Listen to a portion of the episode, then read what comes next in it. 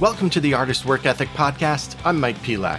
I'm a screenwriter and filmmaker who's always looking to maximize my time and potential as I work to break in. In this podcast, I talk to artists of all kinds who have seen success in their fields about their process, habits, and work ethic. Today on the show is Matt Appleton. Matt's a Grammy nominated musician who plays in the ska punk band Reel Big Fish as well as The Inevitables. He's also a writer, producer, and engineer who's worked with or performed with Panic at the Disco, The Used, Good Charlotte, Anti Flag, Refused, Goldfinger, Story of the Year, and a ton more. All right, Matt, thank you for coming on with me today. Good to be here.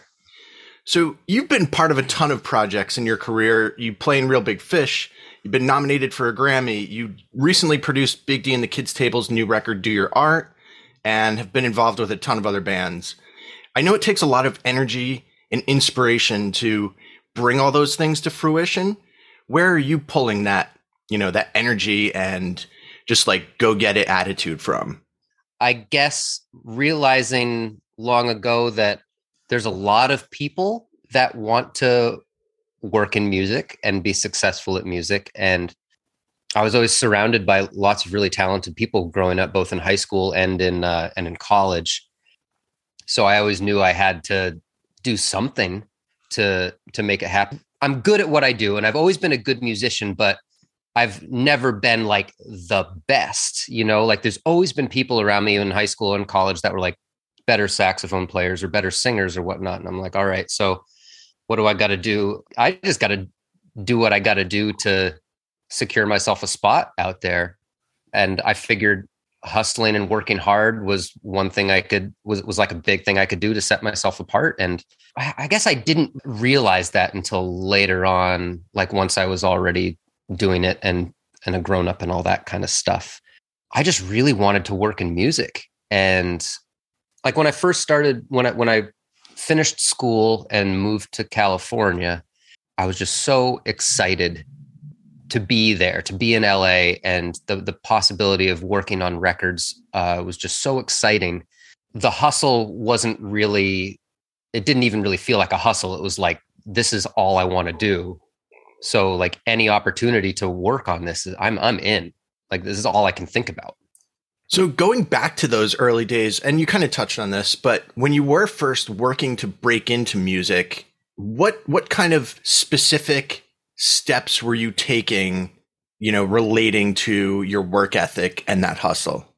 I, was seeking, I was looking for as many opportunities as possible, you know, passing my resume around everywhere, using any connections I had from, from Skidmore College or from Full Sail, the two schools I went to.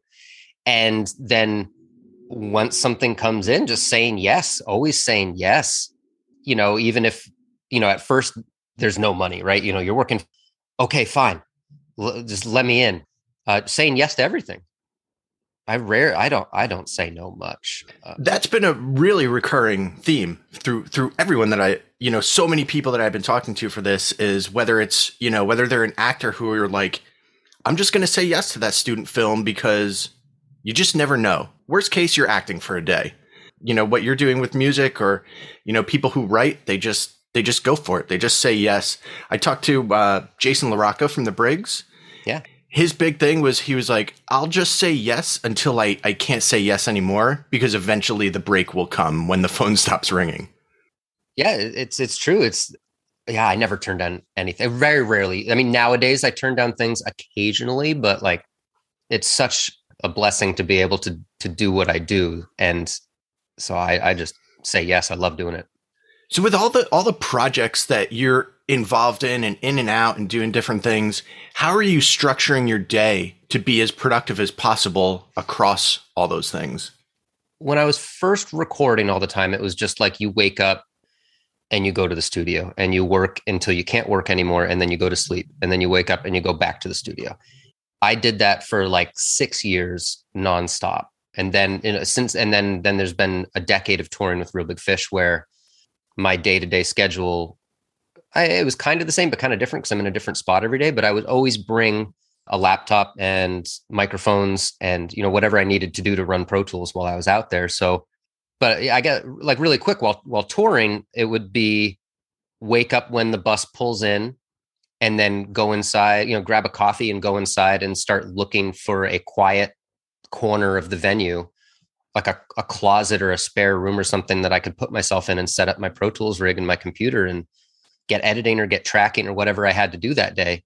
And so I'd get right in there and do that first thing in the morning and work until sound check, do sound check, and then go back to work and, you know, take a dinner break and then do the show uh, that, that was really helpful for my touring sanity too, just to always have other work going on besides just waiting around for the show to happen. These days, uh, a lot's changed. I'm in, I'm living in New Hampshire and working in. Uh, I have a studio in Vermont now, so these days I'm getting up at 6:45, seven in the morning, and I've got an hour commute to my studio. So I just get up and I drive straight there. Right up, I have my breakfast made and my lunch put together the night before, just like when I used, you know, just like in high school. and I just get up and go. And then I, I, eat my oatmeal in the car while I'm driving. I review mixes or whatever I've been working on in the car, you know, to, to use that time. I, I listen and make my mix notes in the car on the drive.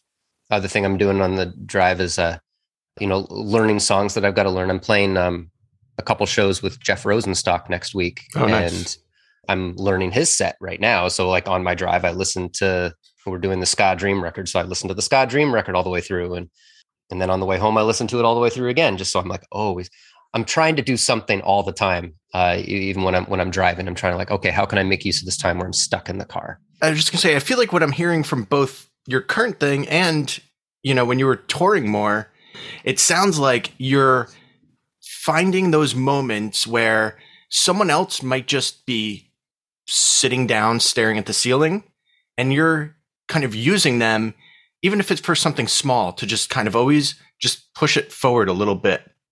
Yeah that's it's it's kind of crucial for me and and i wish i could say that i'm always good about using all available bits of time but i fail at that not irregularly.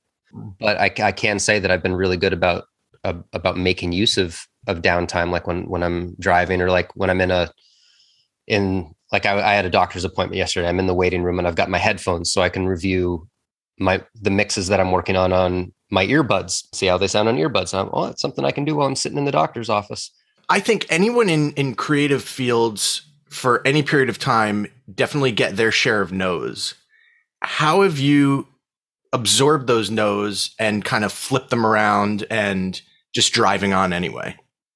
They were harder at the beginning of my career. Like, well, not at the very beginning. Like when I was when I first moved to LA and started trying to work in the business, I got lots of no's or just no responses whatsoever for things. And that was fine. I was like, yeah, nobody knows me. I'm just trying to get a foot in the door, whatever. Then after once I was not just working for somebody, but working for myself, if stuff didn't work out, it was real tough at first like if your mix doesn't get picked or you don't get picked for a project or or whatever it is it's it's tough at first and then you realize that that's just part of it and then some something else is going to work out and somebody else is going to say yes and you just got to keep doing it. Keep like try try it again with somebody else you know um whatever you're working on and eventually you've done it it's happened enough times so that it's not a big deal anymore. And I, I i'm there now. It's still like sometimes it's a bummer if you've like put your heart and soul into something and then it doesn't work out in the end.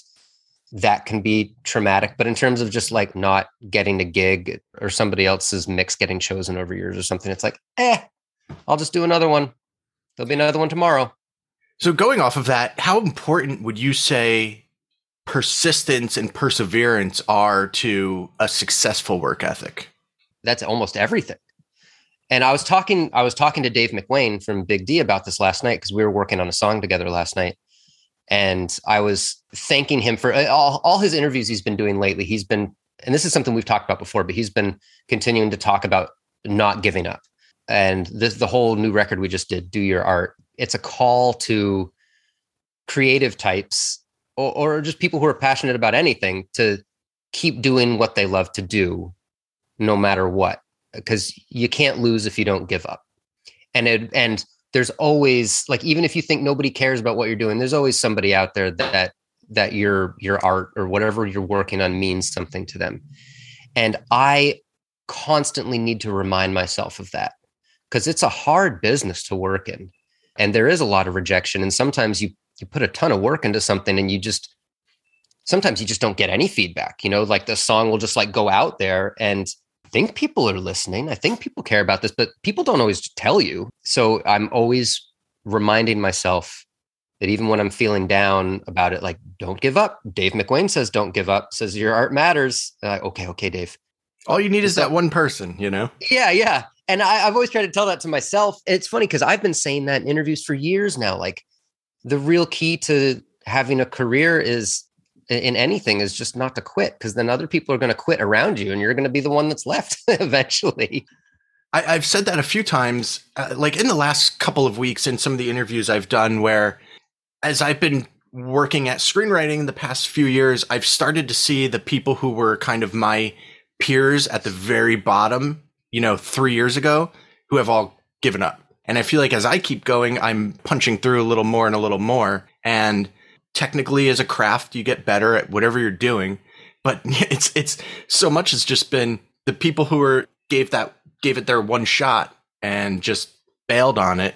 I'm i'm still there. I'm still in the game just like like you're saying yeah yeah you never you never know when your time is going to come you know and, and, in the meantime you just keep plugging along and making do with what you've got you know it's like all the you hear stories of actors like not getting a big role until they're 40 something years old or 50 or whatever or like which like sharon jones like how she she was like what working at, as a toll booth operator in New Jersey or something and then and then got her big break when she was in her 40s or 50s or something. Yeah, like imagine if Sharon Jones had quit trying to be a musician. The world would be different. you got to stick with things and you'll find ways to make it work when times are tough.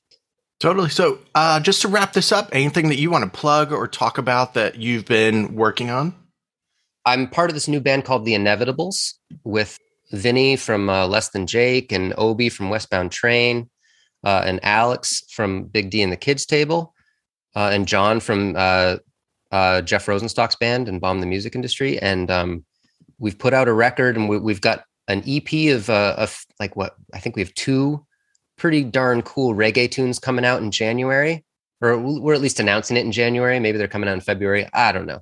But there's that to look forward to. And we just started working on a new full length record. Uh, that's what I'm doing today in the studio. I'm laying down horns for three new songs for the Inevitables for an eventual new LP, and that's um that's my latest thing. And then uh, I've been working with an, a really talented artist named Von Smith, who's uh, known from American Idol and Postmodern Jukebox, and we we're gonna have an EP coming out this uh, coming year that is just about finished now, and uh, he's just absolutely outstanding, and it's going to be really cool. So I, I hope people listen to it when it comes out.